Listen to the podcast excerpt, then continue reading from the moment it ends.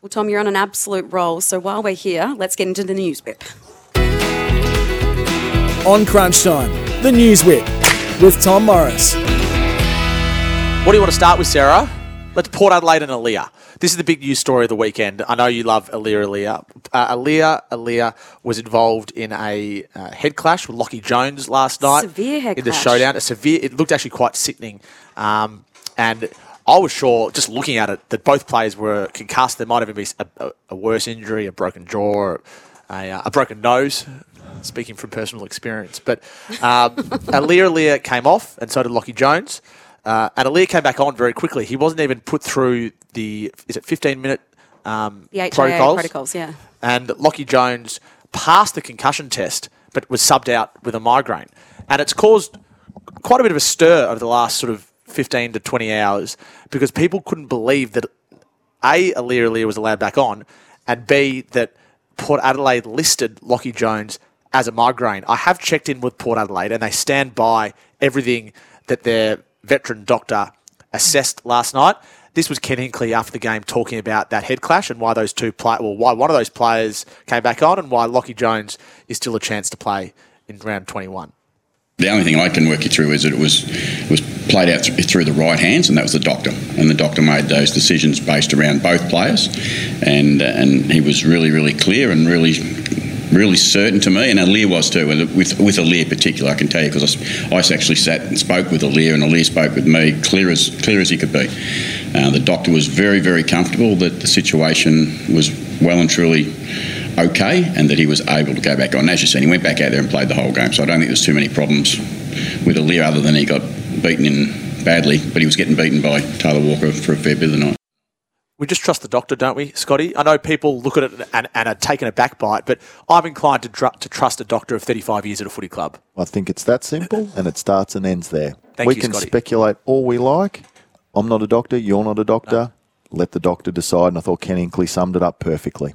Sam Flanders is an in-form midfielder for the Gold Coast Suns, particularly, I think, since Stuart Dews departed. He's just taken his game up to another level. What's the latest on the contract front for him? So the update here is there's no update, but I think in itself that is somewhat of an update. He's out of contract at the end of the year, Sam Flanders. Clubs expect him to stay, but there's no contract offer yet. And we know just how good his form has been since Stuart Dew was sacked. So, as I reported a few weeks ago, Scotty, there's no coincidence with that upturn in form. After never getting more than 20 disposals in a game across 34 matches, he's gone 27, 27, 24, 33, 31, and 32 yesterday, his last six games. Well, Tom, you could say the biggest difference is he's actually now getting selected regularly. He is, but he also played 34 games before that and never. Hmm. How many did should he have played, though, over that time? Well, surely GC, surely the Gold Coast try to lock him up soon. I mean, what's Oh, he? sure. What's he worth, Scotty? Oh, You give him a, A four or five year deal. Give him a four or five year deal. Uh, If another club wants him, he's a midfielder that's getting 30 touches a game. yeah.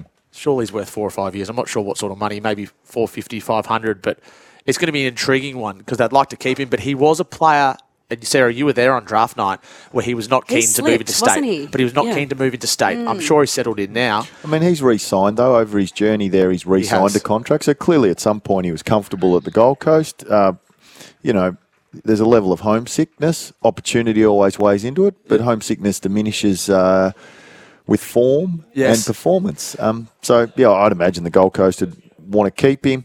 They may more broadly the Gold Coast be just holding on their coach, or they might already be having some list management conversations with the person we think will Yeah, end up there as coach. pretty hard to know how much money you have left if you're going to spend a bit of it on Dusty Martin as well. Not not saying that will happen, but who think knows what the coach will want to bring in. Well, I think that's extremely unlikely Yeah. because it, it's um, just hard to manage with what he's got left on his deal and Yeah. why they would want to do that for where they're at. What's the latest with Brodie Grundy? It's a it's a very intriguing situation, isn't it? Because he hasn't been selected to play today, sent back to the VFL Yep. to work on his craft. Well, there's no latest really. Harrison Petty has been preferred to him. It's another red flag. Um, Brodie Grundy, the way I see it, if he doesn't get back in the team or isn't assured of a spot alongside Max Gawn or ahead of Max Gawn, will uh, seek a trade at the end of the season. Now, whether this means an official trade re- trade request or means he his manager just dips his toe in the water and sees who's, who's interested. I still this still see this playing out over the trade period.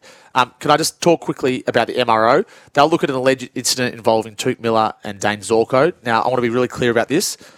Zorko clearly remonstrates with the umpire that Miller made contact with Zorko's groin region. For this to reach the threshold of a misconduct charge, it has to be an intentional action. I'll just leave it at that. I'm not sure what this is going to come back as, but it's um, something that Zorko clearly felt warranted a complaint to the umpire at the time.